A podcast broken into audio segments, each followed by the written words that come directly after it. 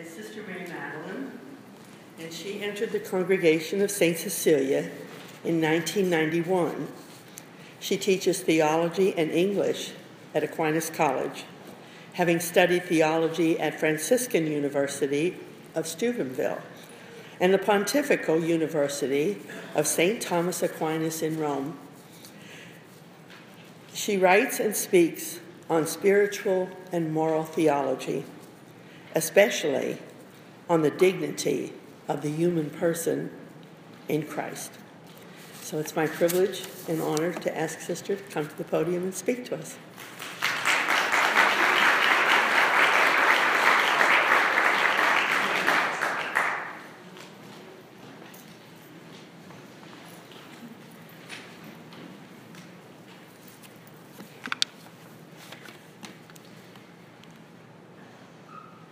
We have a great tradition in the Dominican order of beginning our preaching by praying to Our Lady.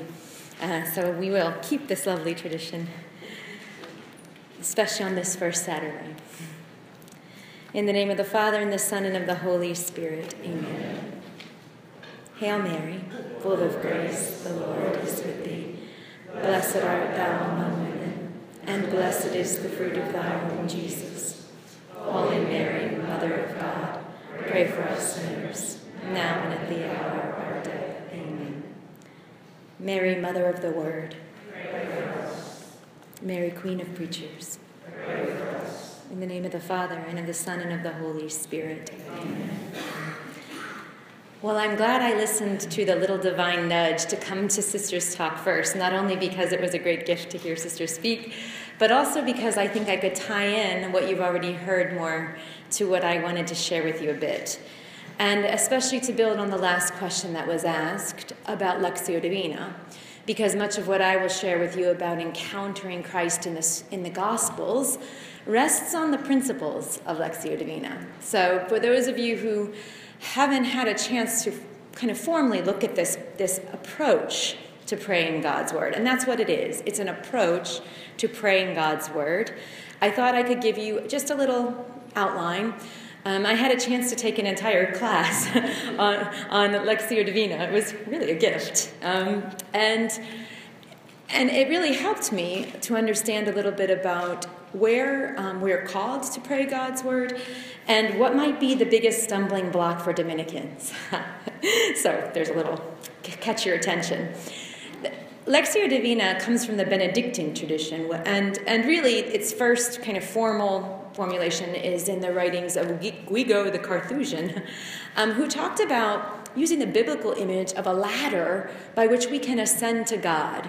You know, St. Benedict writes in his rule about humility as steps that lead us closer and closer. He talks about 12 degrees of humility that lead us closer and closer to the Lord. And so Lectio Divina rests on this premise that there are certain steps um, that you can take in pondering God's word that can help you to enter into that word more fully.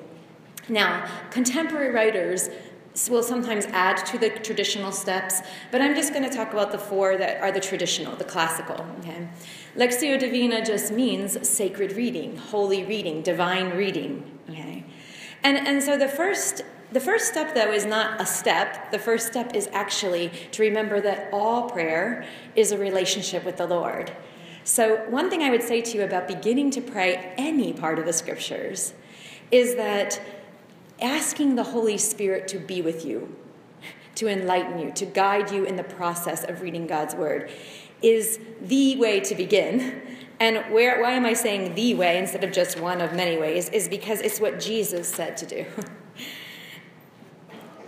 When you read John's gospel at the final chapters, you have the Last Supper discourses, what Jesus felt so important to share with his followers that on the night before he died, he shared with them. If you've never just taken the last chapters of John and read the discourses of the Last Supper, it's such a beautiful kind of last will and testament of, of Jesus.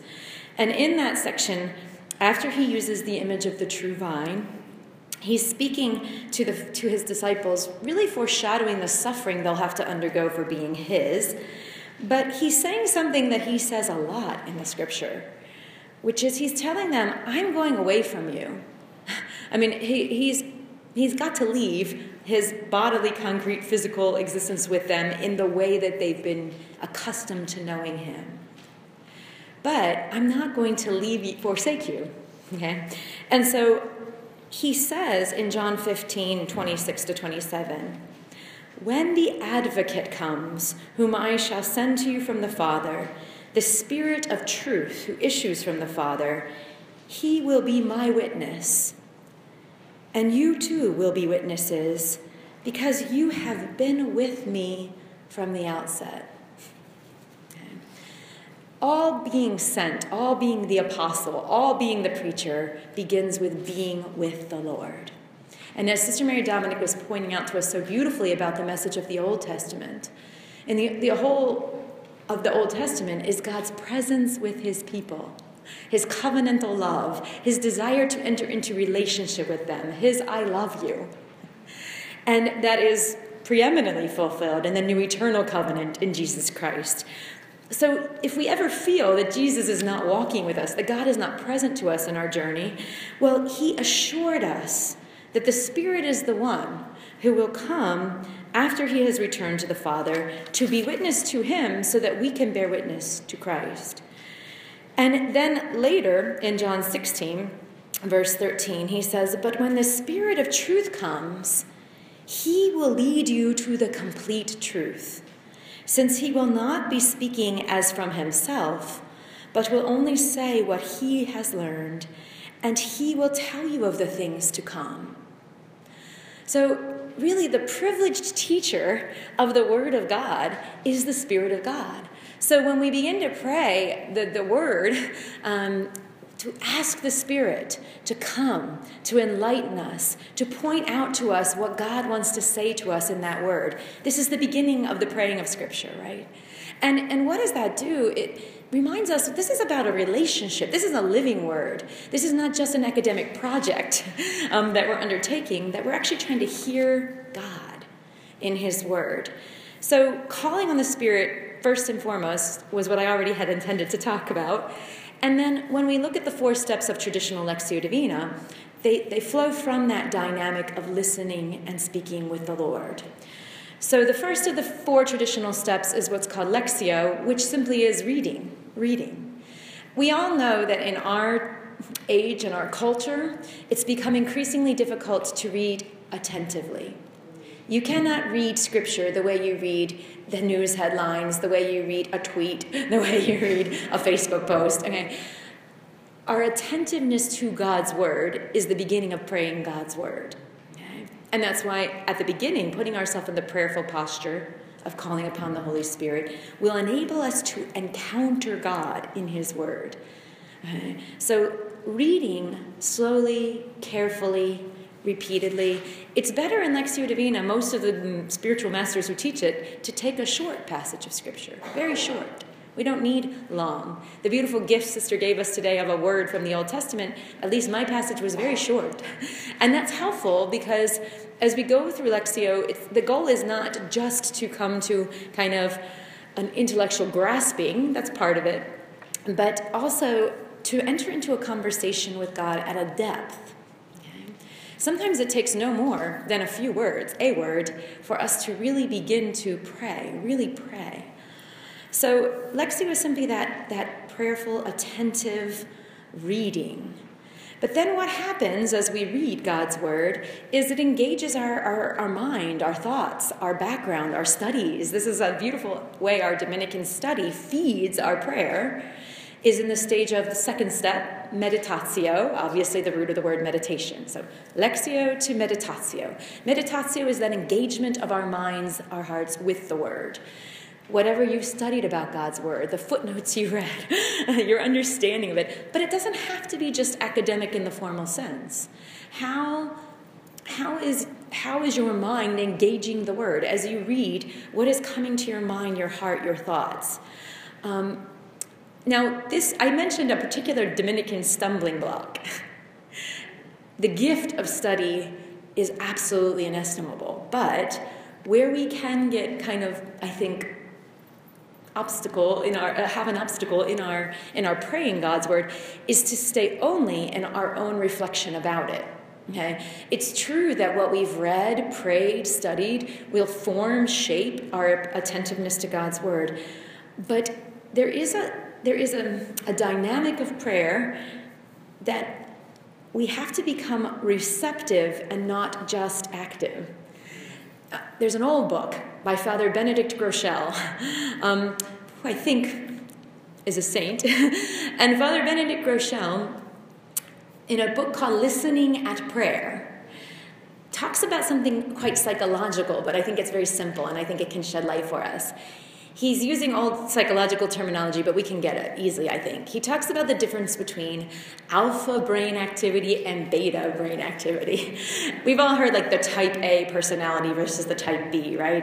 And so the A, the alpha, is that very active, constructing, thinking, analyzing kind of side of our minds, which I think as Dominicans, we, we foster a certain kind of active approach to, to understanding God.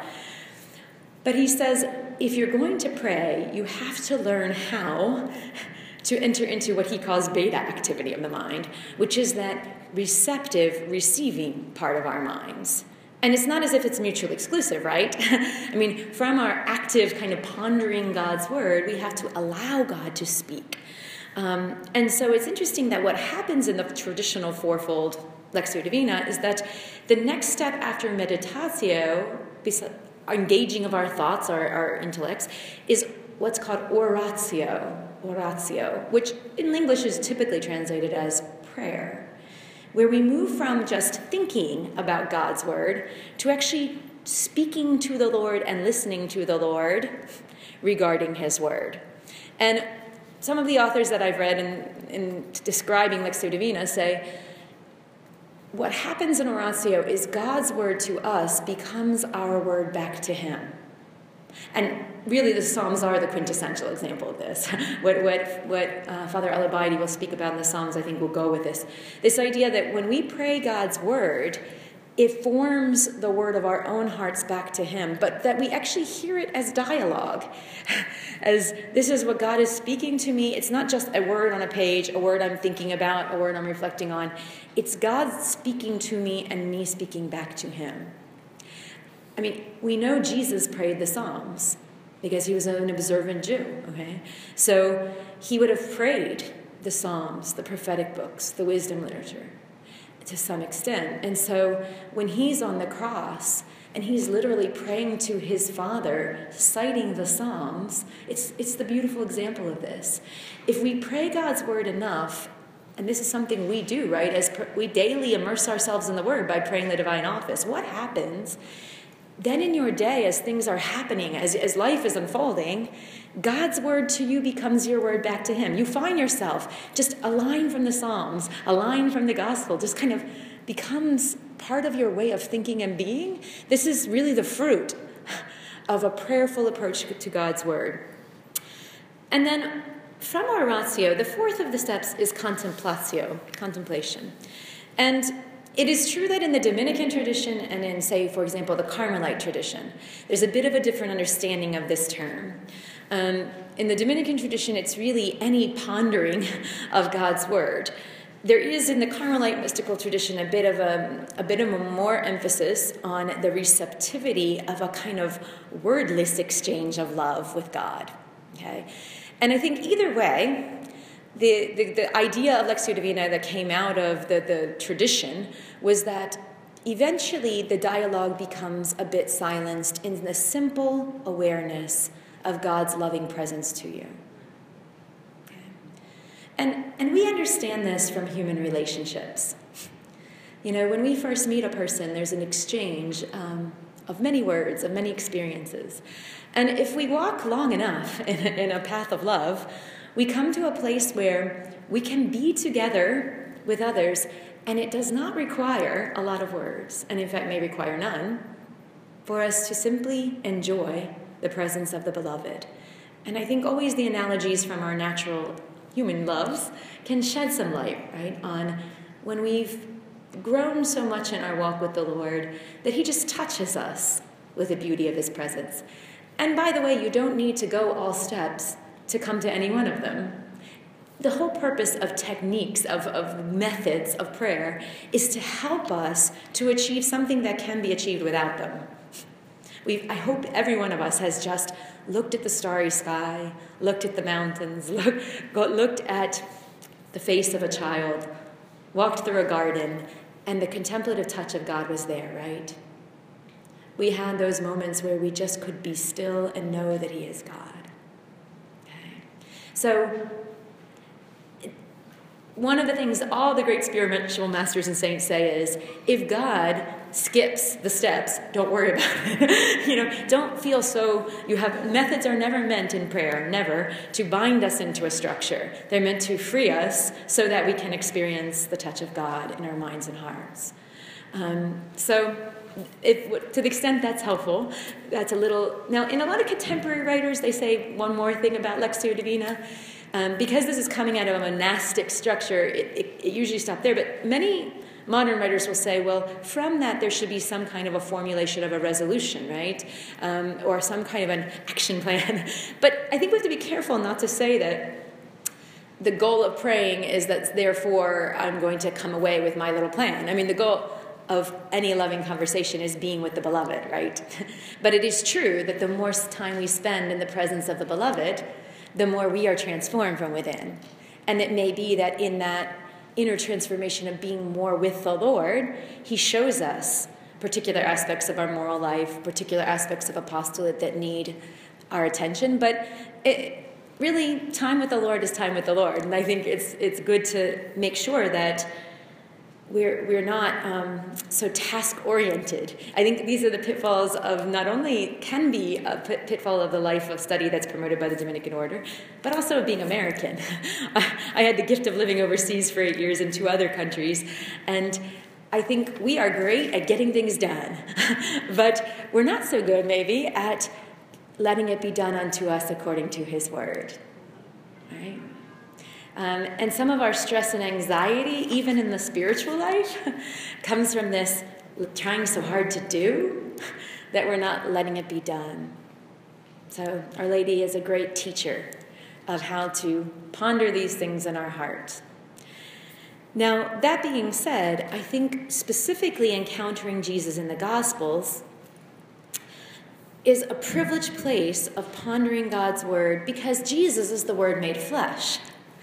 And if we want to always keep before us the reality that this word is not just a concept, this word is someone, someone who is living and loving us and drawing us into relationship, one of the very special ways to do this is to really um, put special emphasis in our life of prayer on the Gospels. And I'm going to just recommend within the Gospels a certain kind of emphasis on looking at the places where Jesus meets people along the way.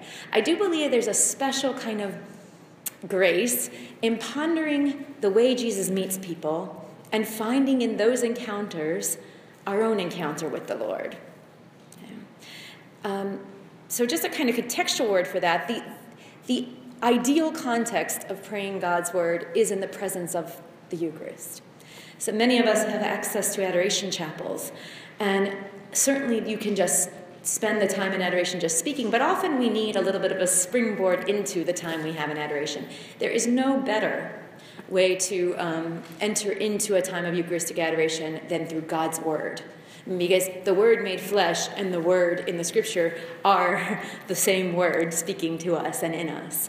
Um, so on the front, I gave you a little handout there that on the first side just has very short, one verse meditations from Scripture about the reality of God's gift to us and His abiding presence with us in the Eucharist. And I simply present it to you as a, as a context for encountering God's Word and God in the Eucharist simultaneously. But I want to focus a little bit more because it was the topic I, I um, had to present on the reverse side of the, of the sheet on the idea that within the Gospels, those encounters between Jesus and the people he met along the way can be very fruitful for a very simple way of meeting God in pondering the Word.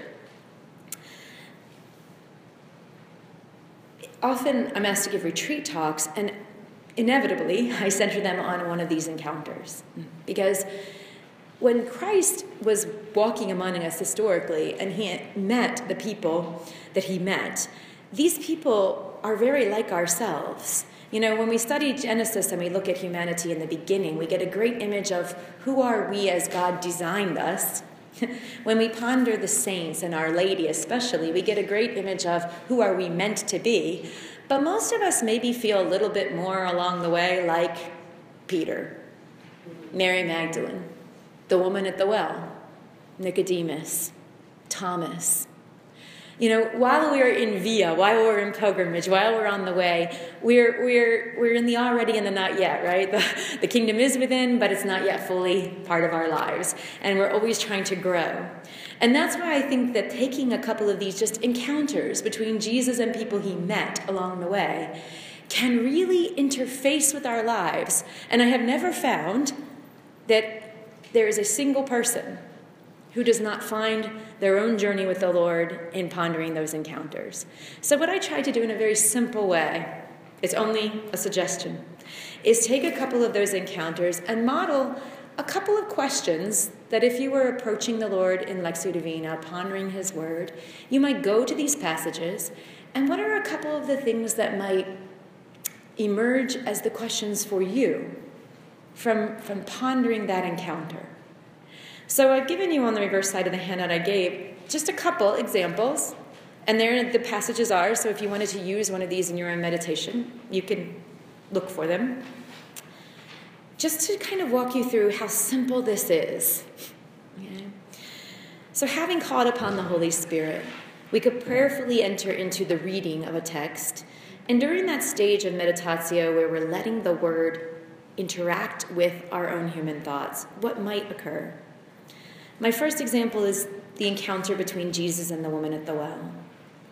If one is pondering John 4, which is one of the longer um, dialogues between Jesus and someone, a kind of question, sort of question that might arise from that. Where do you meet Jesus?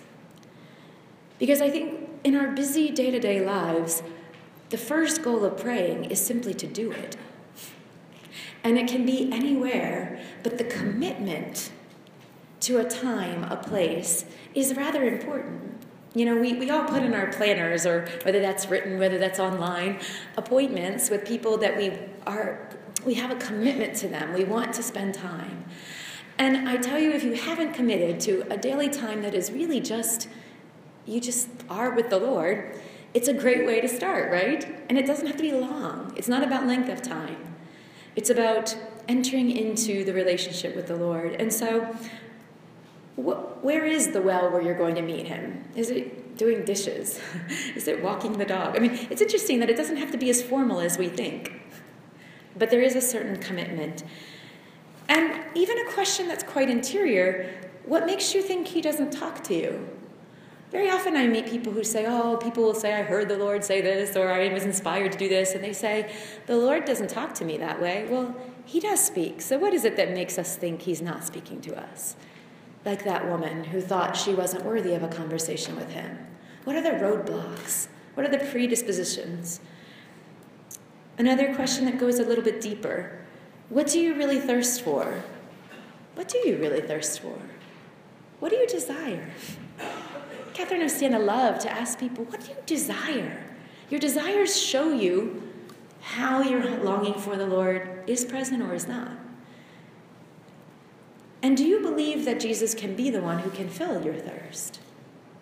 Because much of our dialogue with the Lord is about deepening our faith, hope, and charity. Thomas Aquinas put the whole of the moral life in the context of God's gifts to us. It's not a self perfection program. God is gifting us, He's leading us. And faith, hope, and charity are the context of prayer. So we have to believe, not just in the things we read, but believe in the God who wants to speak to us. Lord, I believe, help my unbelief.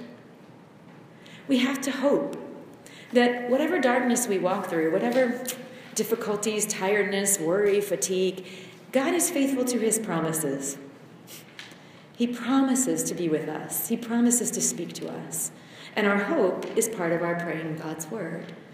And that it's all about the love. It's all about the fact that He's leading us to know Him so that we may love Him, that we may know that we are loved. So these dialogues between Jesus and these various people He meets are really about this openness. Do we believe He is speaking to us? Do we trust that He is faithful to His promises? Do we enter into that dialogue of love? I'm going to skip to the last example because you can read these kind of for they're just examples. Your own questions might be very different, but I think I find it helps people if you just give them a little springboard into a particular part of the Bible. I want to look at the last example here, which is just Peter's conversation with Jesus in the Gospel of Matthew.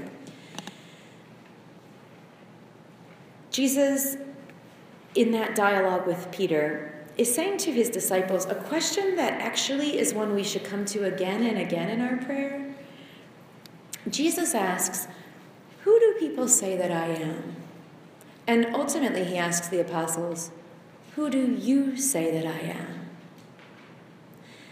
This is a really beautiful thing to do in our prayer, and return to it. Who do you say that God is? Who is God? The scriptures are abounding with images God gives us of his love for us, analogies and metaphors of his love. But who is God to you? Who has he revealed himself to be in your life? This is part of your prayer life is to, is to make acts of faith in the God who has revealed himself to you through your life. But there's a very important second part of this question, which is saying to Jesus, Who do you say that I am? St. Catherine of Siena insists that part of the life of the Spirit is self knowledge. Okay? It's not entirely self knowledge, right? Because, but we'll only know ourselves if truly, if we know ourselves in the Lord. She talks about the cell of self knowledge, how we carry within us this place where we come to know ourselves. But she says if you only enter the first chamber of the cell, you'll only know yourself in your weakness, right? Why are we so afraid of silence? Because in the silence, we're confronted with our own limits, our own lack, okay? But do not be afraid. When you discover your own limits, your own lack, your own weakness, sinfulness, we're never supposed to stop there. And Catherine uses the image of going into the second chamber of the cell, which is knowing yourself in Christ.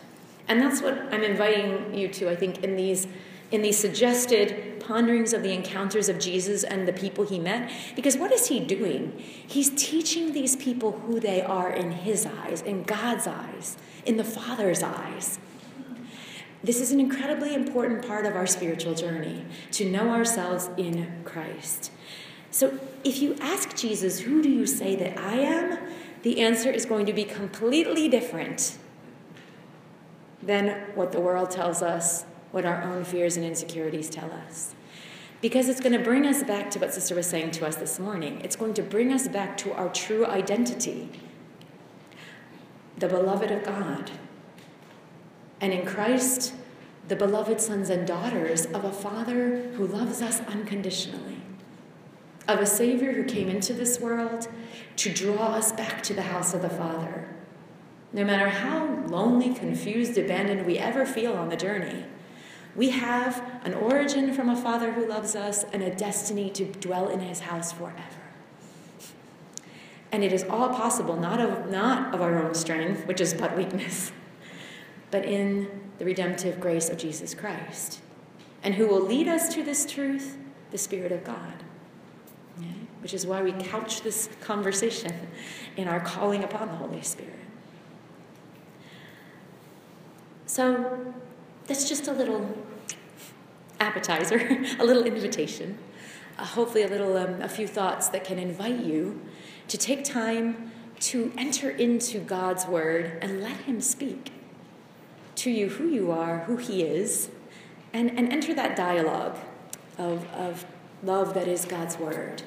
We have a couple minutes for me to take a couple questions, if there are any, before we're the wonderful time of Eucharistic exposition here. Um, that will enable you, I hope, being fed by what sisters share with you, fed this, by this little sketch, but most importantly by what God wants to speak within you to just encounter the Lord who loves you. So, any questions that arose from what I shared that you want to ask in the couple minutes we have? Can you talk a little bit about um, just dryness, spiritual dryness, or the, with that phenomenon? Because obviously, you know, a lot of us were reading, talk about spiritual life, and that there's wonderful moments with the Lord, there's even moments of difficulty where something bad's happening and you feel very close. But then there's also moments when there's just that kind of crust, and you're kind of fighting the crust to get through. And what are some things you could speak to about that in your personal experience? Okay, thank you for the question. The question was about spiritual dryness or aridity, um, that kind of what in Ignatian prayer, prayer you talk about desolation, consolation. There are a lot of different terms for it, but it's the same thing. I think one thing I would that comes to me to say is we have to trust that the God who loves us and is drawing us to Himself will be with us even when the journey takes many different stages. and um, it is just every spiritual writer says it, and it's definitely a biblical principle that the journey involves both the Mount Tabor moments and the really dark valley experiences. Um, now, the first thing I'd say though is desolation and, or dryness in prayer can be at the very natural level. It's interesting in the spiritual life to begin with the, the, the, the natural, right? Because sometimes we're just tired. Okay? Sometimes we're just burdened. I think we live a pace of life, many of us, that's just crazy. and so, if the, you, sh- you can always begin with Am I just at the natural level of the, the creature God made me, getting enough rest, enough balance? Am I working always, or am I having times of just a few minutes of something other than work. So I just say that because sometimes on the very practical, we need to be taking care of ourselves a little better. It's one of those pitfalls of the spiritual life that sometimes we think it's better to live like angels than like humans, but God made us humans. Aquinas insisted on the natural gifts of humanity and that grace perfects the natural, right? So just start with your rest, your balance of life, time that's not just task oriented and work as a sign that there might be something that needs addressing in desolation. But when the Lord leads you to a genuine place where the spiritual life is genuinely desolate, even though everything's fine on the natural, or at least seeming there, where we don't hear and see and experience God in the same way, it is always an invitation to, to walk in faith because it is just true that in, in the beginning of any love relationship, there is a lot of emotional um, gift. we know this. When someone is new in our lives, when we're, in the, when we're new in a love, there's a lot of um, consolation that comes from our, from our emotions.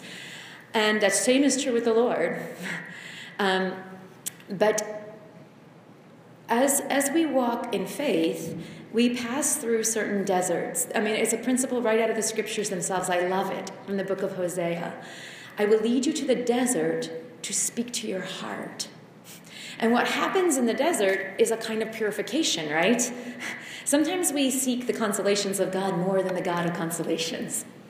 And so, if, if we're really everything on the natural level is at least balanced, um, we are faithful to prayer, but we're still not sensing God, it's all the more crucial that we make those acts of faith. That we say, I know you're with me, and even when I don't feel you. And I trust that you're, you're with me in this desert. God has promised He will not abandon you. God is abiding love. And to walk in that darkness of faith and to say, Lord, I surrender this to you. And when and when the Mount Tabor moment's going to come again, okay. but but also remember God's faithfulness to you in the moments when you did feel his presence. You know, of Siena says God gave us the gift of memory so that we can remember his fidelity to us in the past to trust in him in the present.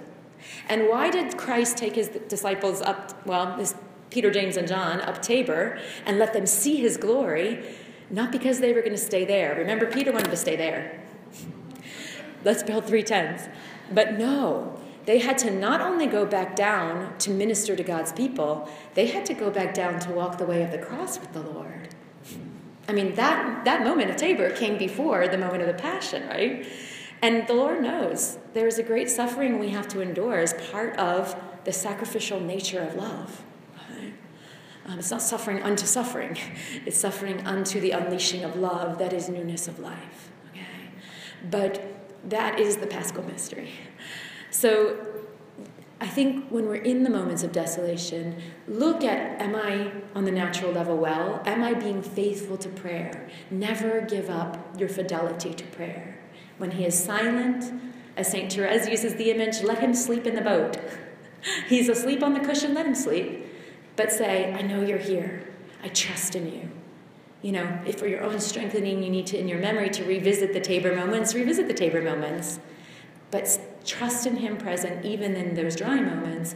Remain faithful to prayer, and He will bring you back to Tabor and or to Calvary, but always to the empty tomb.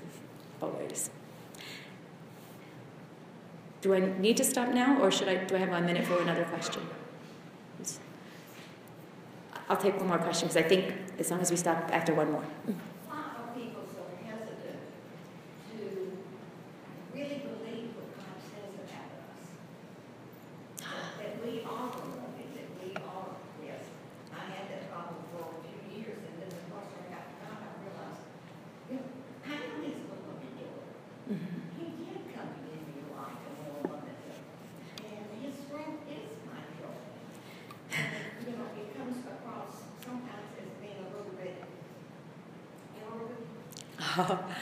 what a lovely question. Thank you for your question because I think it's an important one. Why are we so hesitant to believe this truth of ourselves as the beloved sons and daughters? Woundedness. Okay? We bear within ourselves the original wound, right, of our parents' distrust. I mean, really, what was the first sin? Distrusting God's plan and God's love. And there is one who wants to make us distrust the Lord, and he is tempting us. So there is a wound from our nature. There is the temptation of the evil one who wants us more than anything to not trust God. Reread the temptation scene right in Genesis. It's, he twists God's promises of goodness and makes them distrust God. The disobedience is rooted in the distrust. So there is an evil one who wants to draw us away, but also there's our human woundedness. You know, it is true that God's love is mediated to us through our life experiences, right? Through the people around us. This is why, you know, those of us who are walking with the Lord, we can be a great help to others to trust the Lord, but also our deep wounds come out of a lifetime of living amongst other broken people like ourselves. There's a great imperfection, right, in ourselves, in the world around us. But this is the news of great hope. By his wounds, by his wounds, we are healed. When St. Thomas Aquinas writes about the theology of grace, he says, Grace elevates and heals. You know, we, we often think of the elevation, like the idea that grace makes us capable of living in a communion with God. But in order to do that, in order to elevate us, it has to sanare, to, to heal us. Okay? God's abiding grace, especially mediated to us through our life of prayer and sacraments. Okay? This healing is the healing of our wounds, and it's the healing of our minds and our hearts. So our being is healed through God. And so what I was saying about the, the, the, where do we receive who we are, the world around us tells us many, many falsehoods about who we are. And the, and the wounds within us echo those lies, right? And the tempter wants us to believe that. So we have to be immersed in God's word. We have to spend time with Him. We have to receive the sacraments if we're going to know the truth. Because there's a bombardment of the untruth, right? And it's got lots to get its hooks into. okay? But So, what do we need? The time with the Lord, the Word of God, the awareness of His love for us, to listen to Him and to really make acts of faith in his love for us. I love that you said, oh, people think it's a bit arrogant if I talk about myself as the beloved daughter. No way. it's not arrogant, it's the truth.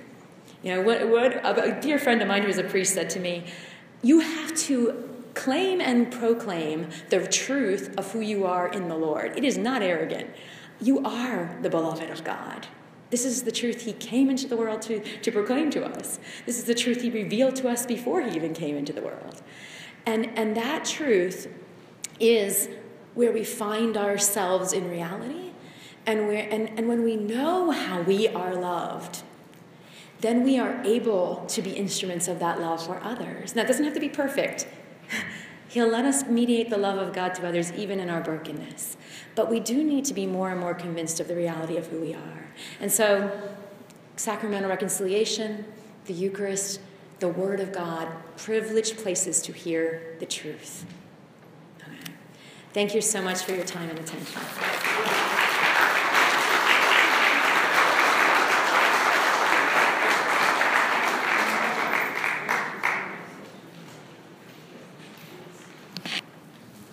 Thank you so much, Sister Madeline. You've really given us a lot to think about and especially to pray about.